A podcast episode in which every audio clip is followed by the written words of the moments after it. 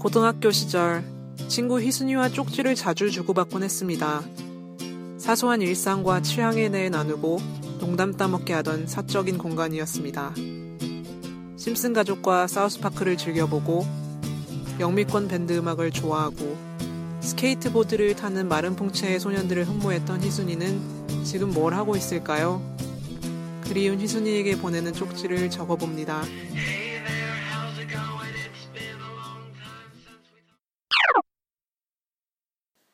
희순아, 잘 지내냐? 나는 최근에 닐 슈스터먼이라는 작가의 챌린저 딥이란 소설을 읽었어. 책을 하도 안 읽어서 한 권만 읽어도 막 감명을 받으니까 책은 정말 어쩌다 한 번씩만 읽어야겠어. 라는 말은 개나 주라고. 알겠어. 닐 슈스터먼은 Unwind라는 dystopian 시리즈로 유명한 청소년 문학 작가로만 알고 있었는데 이번에 작가 홈페이지에서 보니 작품 활동도 수상도 많이 한 능력자더라. 뉴욕 브루클린 출신이고 고등학교 마지막 2년을 멕시코에서 다녔고 UC 얼바인 대학을 졸업했다고 하고 대학 다니면서 유머 칼럼을 썼대. 졸업하고 1년이 안 돼서 첫 단행본 출판 제의를 받았고 영화 시나리오 작가로 고용되기도 하고 그렇게 시작해서 지금까지 책도 쓰고 영화도 쓰고 드라마도 쓰면서 살았고 지금은 아이 넷을 둔 아버지? 아, 부럽네. 아, 부러워. 슈스터만은 어렸을 때부터 이야기하는 걸 좋아했고, 되고 싶은 것도 엄청 많았대. 그러다가 고등학교에 가서 처음 만난 영어 선생님이 삶의 터닝포인트가 된 거야. 선생이 슈스터만이 글쓰기를 정말 좋아한다는 걸 알아본 거지. 그래서 그 선생님께서 한 달에 한 편씩 이야기를 써오면 엑스트라 크레딧, 그러니까 추가 점수 비슷한 걸 주겠다고 했대. 점수가 필요했던 슈스터만은 도전을 받아들였고 첫 학년이 끝나갈 무렵엔 작가가 된 것 같은 기분이 들기 시작했대. 그리고 이때부터 글쓰기가 다른 취미나 관심을 제치기 시작한 거지. 정말 훌륭한 선생님과 착실한 제자의 이야기지. 챌린저 딥은 2015년 봄에 나온 청소년 소설이야. 판타지적 요소가 있는 realistic fiction이라고 보면 맞을까?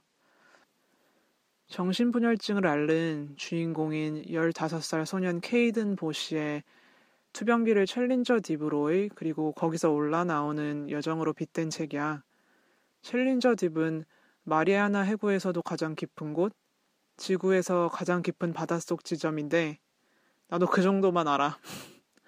오래전에 괌으로 첫 해외여행을 떠나는 어떤 아주머니를 통해서 마리아나 해구에 대해 처음 들었는데 설명만으로도 신비로운 곳인 것 같아. 처음 책을 읽기 시작했을 때는 어리둥절할 수밖에 없었어. 주인공이 현대사회에서 부모와 여동생과 함께 살고 있는 학생인지 아니면 수수께끼 같은 뱃사람들과 항해 중인 선원인지 무척 헷갈리거든. 아, 얘 약했군.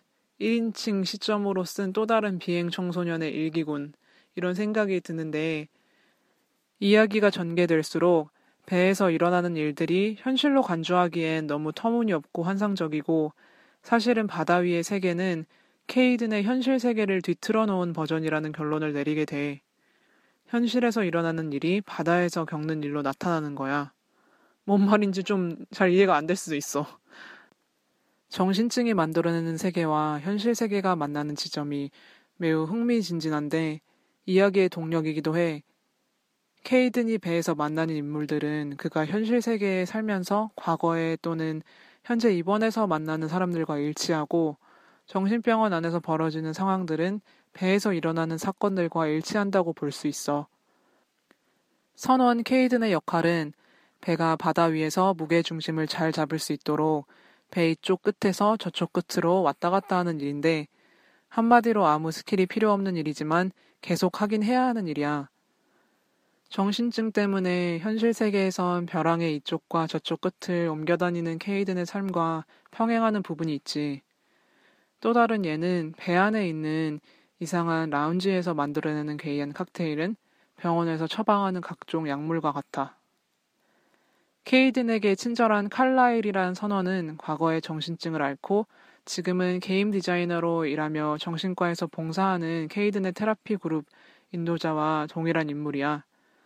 배에서 내비게이터로 불리며 소리가 비슷한 단어를 네 번씩 연달아 말하는 병적인 습관을 가진 소녀는 케이든과 같은 병실을 쓰고 나중엔 안타깝게도 정신증이 만들어낸 세계로 투신하는 할이란 소년이고 유리창 너머의 세계로 자유를 얻어 떠난 케이든이 좋아하는 소녀 칼리는 배 위에서 케이든과 심오한 대화를 나누던 동상 칼리오페를 나타내고 케이든에게 하늘색 구원의 퍼즐을 쥐어준 환자 스카이는 배에선 파란머리 소녀였고 초커 목걸이를 한 뱃소녀는 정신병원에서 자신의 트라우마에 대한 이야기를 그칠 줄 모르는 알렉사.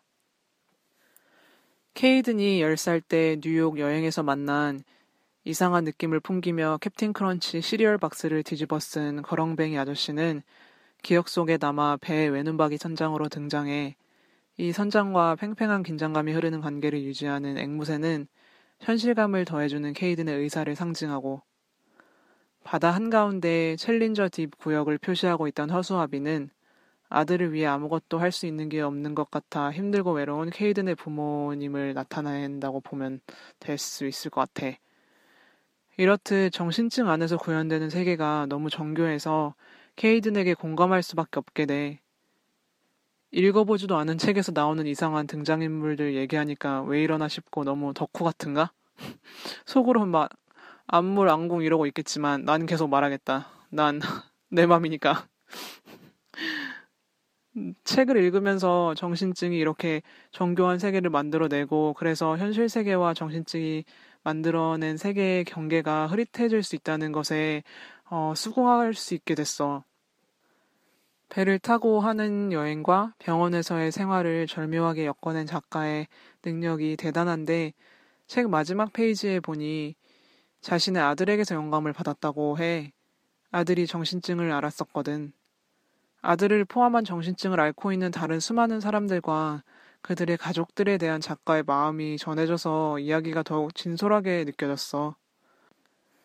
아들이 정신증을 앓고 있었을 때 그렸던 그림들이 사파로 책에 몇 점 나오기도 하는데 지금 슈스터만의 아들은 칼라일처럼 잘 살아가고 있다고 해.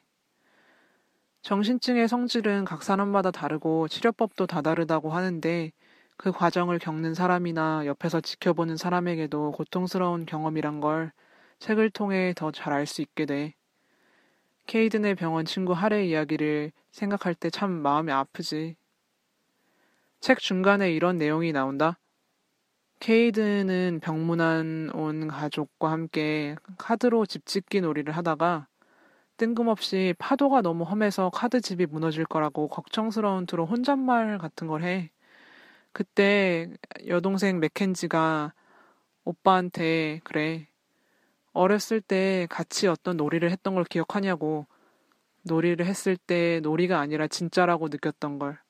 그땐 실제고 정말이었는데 사실은 놀이였다는 걸. 살면서 그런 기분이 들 때가 있지 않냐고. 진짜가 아닌데 진짜인 것 같은. 그래서 오빠의 마음을 조금은 알 것 같기도 하다고 이런 식으로 얘기를 하는데 어, 참 따뜻하고 통찰력 있는 동생이라고 생각했어. 케이든의 정신과 의사가 이런 얘기를 해. 우리에겐 각자 세상을 바라보는 방식이 있다고. 그 방식이 현실의 세계와 싱크가 크게 어긋날 때 정신증이 일어난다고 보면 맞을까?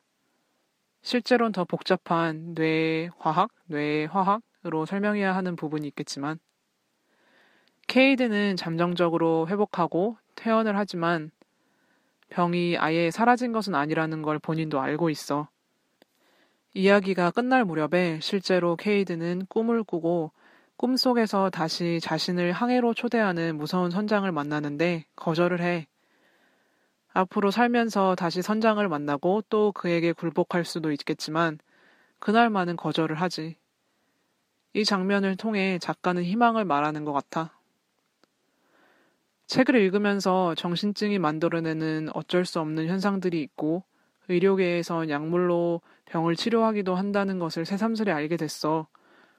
우리는 흔히 정신의 이상은 병이라고 느끼지 못하고 의지나 성질의 영역이라고 생각하기도 하잖아. 얼마 전에 올리버 섹스라는 신경의학자가 타계했다고 인터넷에 뉴스가 많이 올라왔었는데 난 무식해서 이분에 대해 잘 몰랐어. 단행본도 못 읽어봤고 영화도 물론. 신문 기사에 보니 의학계의 뛰어난 작가, 지성인으로 자신이 치료했던 희귀한 신경장애를 가진 사람들의 일화를 자세하게 써내려가면서 성찰하고 환자 한 사람 한 사람을 한 명의 인간으로 그런 인간적인 시선을 가지고 바라보았던 사람이었나 봐. 올리버 섹스에 관한 글들이 올라오는 걸 보면서 정신증 또는 신경장애라는 것들이 우리 삶과 사회와 완전히 분리할 수 없는 것이란 생각이 들었어. 챌린저 딥을 읽고 나서 전에 감명 깊게 봤던 드라마 괜찮아 사랑이야가 생각났어. 너는 왠지 안 봤을 것 같으니 지식인에서 줄거리를 검색해보길. 여튼 배우 조인성이 분한 장재열이라는 작가를 비롯해 드라마에 등장하는 거의 모든 인물들이 정신증을 앓고 있는데 정신증이란 결과의 어떤 원인이 되었던 과거의 아픔도 있고 정신증이 유발하는 현재의 아픔도 있어. 결국 사람들은 어, 의학의 도움으로 그리고 주변에서 함께 살아가는 사람들의 이해와 사랑 속에서 자신이 살고 있는 세계에서의 자신의 자리를 찾아가게 돼. 추천하고 싶은 드라마야. 너는 원빈이 나온 드라마 말곤 본 드라마가 거의 없다고 했었지? 좀 문제가 있다고 봐, 나는. 나는 원빈이 나온 광기를 가끔 즐겨봤었는데, 그땐 원빈뿐만 아니라 배두나, 이동건, 최강희, 양동근 등 참 매력적인 배우들이 많이 나왔었는데 네가 여러 번 얘기해준 꼭지라는 드라마는 본 기억이 없다. 원빈님하고 이나영님하고 결혼하신 건 알고 있는가? 닐 슈스터만의 챌린저 딥 그리고 많이 얘기 못했지만 재밌는 드라마 괜찮아 사랑이야? 어떻게 살아가면 좋을지 들려줬던 책과 드라마였고 어, 너한테도 얘기해주고 싶었어. 그럼 이만 줄일게. 이 방송은 친구 희순에게 보내는 쪽지를 빙자한 덕질이었습니다. 이번 쪽지를 위해 작가 닐 슈스터먼의 홈페이지를 참고했습니다.